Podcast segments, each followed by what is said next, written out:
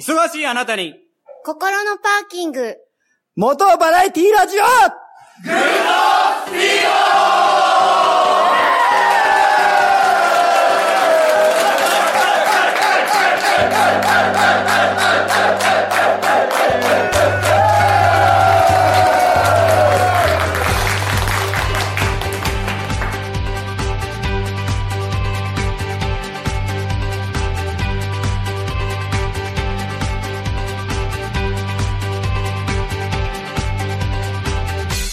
ばんは。よいしょ。お疲れ様です。毎年気にして見ております、あの、ホンダの、ホンダのっていうか、まあ、ダカールラリーの、ホンダのね、復活をかけた戦い、挑戦なんですが、今年もダメでした。うん、今年は怪我ではなく、ルートを見失ってリタイアとか、マシントラブルとか、そんな感じでしょうかね。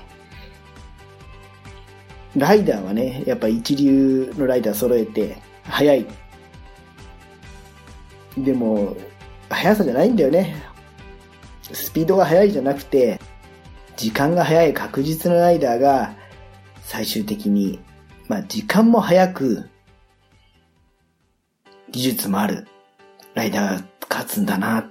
マシンの差もないと思うんですよね、ほんとね。特に今年はなんかその、何？ナビゲーションのせいで負けたようなもんだし、まあ、詳しくはあの、ホンダの挑戦したその、ホームページ見ていただくといいかと思うんですが、結果、KTM 強し。うーん、悔しいね。応援ももう今年も応援してたんですけど、まあ最終的に、いの一番にゴールに飛び込むやつが強いと。前半好調だったんだけどね、そうじゃないんだよね。です。ちょっとこの悔しさをどっかでガス抜きしときたかったんで、来年も応援しますよ。チーム体制は良かったと思うんだけどね。でもこれでさ、他メーカーのトップライダーをっ張ってきて、それで勝つってのもちょっと違う気もするし、まあまあ、まあ来年に行きたいです。はい。そしてあの、新しいバイク系ポッドキャストが始まっておりましたね。あの、ずっこけラジオさんっていうね、伊豆スカにも、確かに奥さんと一緒に行ってくださったと思うんですけど、お笑い芸人のアンバランス黒田さんが始めた、ずっこけラジオです。ぜひちょっとあの、ポッドキャストで探して聞いてください。すぐ見つかると思います。はい。えーっとね、ラブイズライドン始めた頃に伊豆スカ行ってくださったりとか、その時もね、ゼファー乗ってて、あ、今もゼファー乗ってんだなと思ったら、もう何、何十年も乗ってらっしゃったという方で、僕もあの、すぐ、タククロさんがこんなの始まりましたよっていうのをツイートした時にすぐ聞いたんですけど、まあ、プロの方やってるからね、落ち着いて話す話しぶりがね、まあ、それは当然だよね。あの、アウェイというかさ、知らない人の前で話すことが仕事の人なんだから、もう編集でどうにでもできるラジオで話すなんてね、まあ、なんでもないんでしょうね。本当落ち着いて聞きやすかったです。あと、何ジングルとかがさ、タイトルコールみたいなやつが、なんかすごくね、本物っぽい、あの、プロっぽいっていうか、プロな、ラジオのプロじゃないけど、喋りのプロだし、その知り合いの人にさ、ちょっとこんなジングル作ってよなんてもうできるのかもしんないですね。もしくは本人がやったらすごい。なんか本当に、えー、そういう番組、あの手作りじゃなくて、規制の番組があるのかと思うぐらい、いきなりの完成度でした。はい。バイク系の番組が新しく始まるのはやっぱり嬉しいですね。あの、楽しみです。あと、年齢がすごい近いことにも、なんかすごい親近感湧きますね。で、ぶっこけラジオさん。あの、グッドスピードの古い方のアイコンと同じように黒い枠の番組なんで、字のね、フォントがインパクトって、もうグッドスピードの元のフォントと同じやつを使ってるんで、なんかすごく親近感湧きますよ。うん。はい、えー第2回配信楽しみにしております。あと、えー、伊豆スカのラットさんが、あの、数字で検証してくれた伊豆スカの距離に対する自己件数とか、えー、1年あたりの自己件数とかのデータで、一個あの気になってたのが、二輪の、えー走行台数を分母にした、えー自己率、自己数が出せないもんかなと。まあ、それがないとちょっとまた、どこを分母にするかで見方ってってあの見え方がすごい変わるんで、その数字が欲しいなと思って国交省のデータ探してたら、交通量調査のデータがあったんで閉めたと思ってこれで計算しようと思って開いてやってみたらですね、あの、大型小型分かれてんだけど、二輪が分かれてなくて、台数分からずというところで、ちょっとこの数字のデータの分母は提示できませんでした。また、データが取れれば、比率も出したいと思いますが、現状ちょっと、えご提示できませんでした。また探します。まあ、この伊豆スカの事故に関わる話で、全く偶然なんですけど、2年前に伊豆スカイラインで亡くなった方と、面識がある方にお会いすることがありまして、面識っていうのは個人的に知ってるんじゃなくて、あの、伊豆スカでちょくちょくお会いして話をしたことがあるという方にお話をお伺いしました。まあ、の、個人の話でもあるんで、あの、あんまり詳細は、えー差し控えますけど、まあ、あの時間が朝7時前後だったかな。あの、早朝に帰りがけに起きた事故だったというふうに当時報道されてたと思うんですけど、実際にその7時よりも前の時間に、まあ車もバイクもえらいカットでるのがいると。で、まあその時間帯を狙って通ってる方もいると。こういうことらしいです。まあそうだろうなと。私も昔あの出勤前に行ってたんで、やっぱり時間帯としてはそういう時間でしたんで、その何？亡くなった方とか、そのお仲間とかいう話は、まあ詳細はまだここで言う話でもないのであれなんですけど、うんやっぱり主に飛ばして走ってるのはいい年齢の方だと。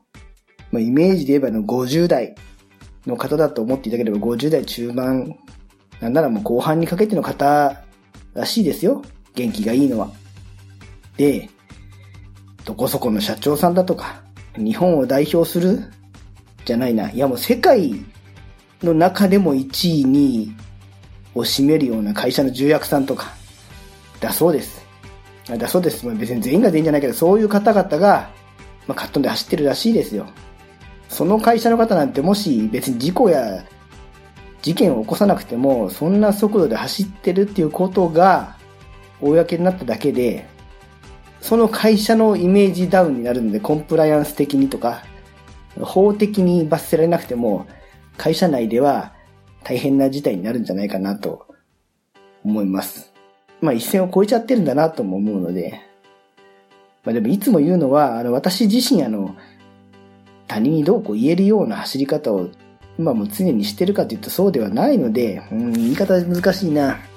例えば制限速度を100%守りきって走ってるかっていうと、まあ、胸を張って言い切れない部分が、まあ、ありますやっぱ普通に流れに乗っててもね。なんで、まあこれが強く言いにくいところでもあるんですけど、強く言える人だけが言えばいいとか、強く言える人しか言っちゃいけないとかいうことだと、どうにもなんない話だと思うので、うん。いや、だからどうこうってその情報があったわけじゃないんですけど、やっぱり、それなりの地位とか、立場のある方たちならなおさら、ね、あの若い方の悪い見本にならないように、ほどほどのやんちゃな先輩であるぐらいで抑えられたらいいんじゃないかなと思いますよ。やんちゃって言い方やだな。やっぱり、言い方で言うならば、あの社会からつまはじき者にされない一線を越えないようにしてほしいし、自分も越えないように気をつけようと思います。はい。自分へのね、戒めも込めてね。はい。で、でですね、えっ、と、おとといおととい伊豆に行ってきました。もう去年の10月の30日以来かな。ツーリングらしいツーリングというと、7人、私と、高高さん、亀さん、金久さん、純蔵さん、小太郎さん、うりさん。7人で行ってきました。どうもありがとうございます。まあ一人だとね、ちょっと寂しいもんでね、遠出のロングツリングは一人がいいんですけど、日帰りは一人だと寂しくてね、お付き合いありがとうございます。なかなかこの火曜日のさ、平日にポンと誰かいませんか？で来てくれる方がね、えー、いなかったんですけど、最近言ってくださるんでありがたい。一個ね、ちょっと面白いなと思ったのが、お会いしたのは初めての純蔵さんって方が、Z の650だったかな？で、この方が、ちょっとね、僕らあんまり詳しく話せなかったんで、えっ、ー、と、過去のバイク歴とか、どのくらい慣れてるかとか、あんまりわかんないんです。ざっくり聞いたのは、リターンでそんなに乗ってないらしいということで、ただ、一緒に走ったらすごいお上手な方でした。あのね、こじらない。あの、綺麗なリーンウィズで、ずっとミラー見てたんですよ、バックミラーを。本当にね、惚れ惚れするリーンウィズで、こじらずに綺麗に走ってくる。で、いいペースなんですよ、それが。ああ、上手な人なんだな。昔から乗り込んでた人なのかなと思ったらどうもそうでもないらしいっていうのをちらりとお話聞いて、あの、そう思った理由っていうのが、純蔵さんの iPhone のメモ帳に、ご本人が思っている、もしくはご本人が課題としているライディングの項目を、こう一個一個書いてあるんですね。あの、僕見てないんで、それを見せてもらったって金池さんがおっしゃってて、た、例えばね、ブレーキングでこういう風に意識するとか、ラインをこういう風に意識するとか、やってみるとか、そういう多分ね、項目ごとに、あの、 to do が書いてあるんだと思うの。で、しかも、課題としてることに対して、結果こうだったとかすると感想が赤字でね、なんか書いてあるらしくって、ちょっとそのメモをすっごい見てみたいなって思いました。もうそんな、一個一個課題を設けて、片付けていくなんて、なんかね、仕事できそうな、仕事できるを組んだ感じじゃないですか。ああ、これやり手の人なんだろうなと思いきや、その内容が全部バイクのライディングのことってのがなんかちょっと可愛らしいというか、ハマってるか面白い、楽しい盛りなんだろうなっていうふうに思いました。はい。本当に、でもうまかった。でもそしたらね、あの、うちの加工音源買ってくださって、加工音源に、えっと、おまけでつけてる、本編の配信ではあのやってない、えライテク界の特典音源の、なんか中も聞いてくださったらしくて、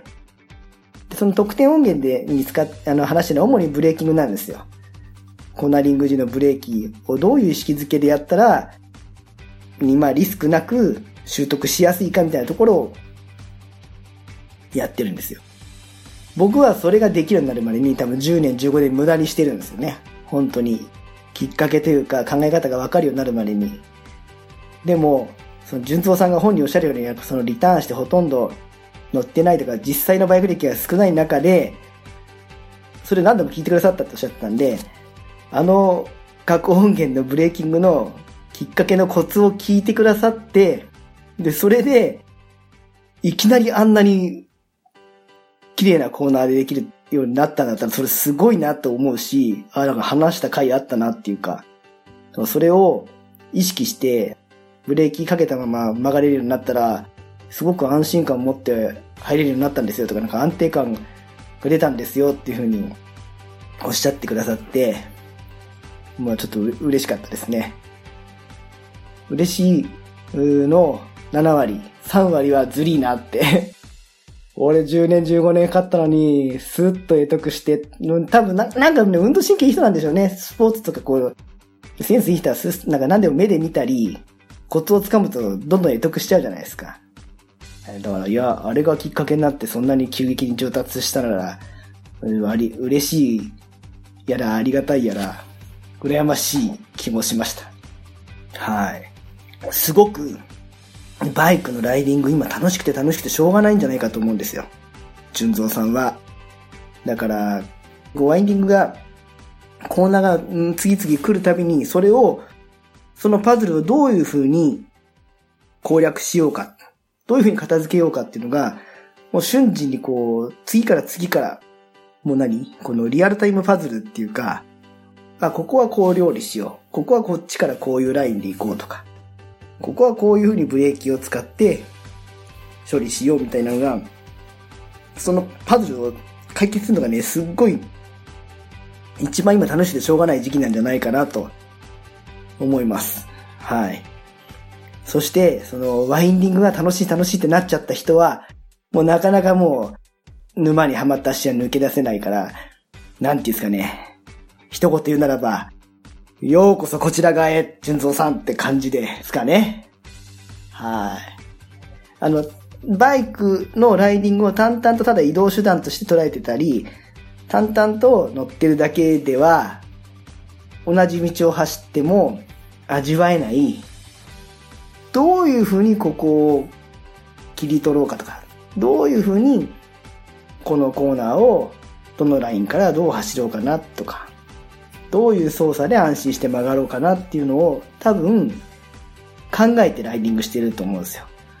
そりゃもう、ただなんとなく、あ、カーブが来た。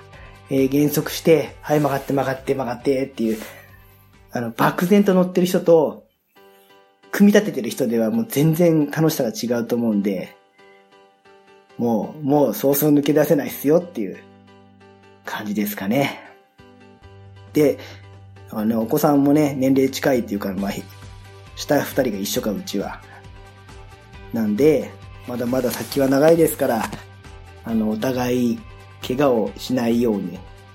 長くバイク楽しめるようにやっていきましょう、というところで、今日の話は終わりです。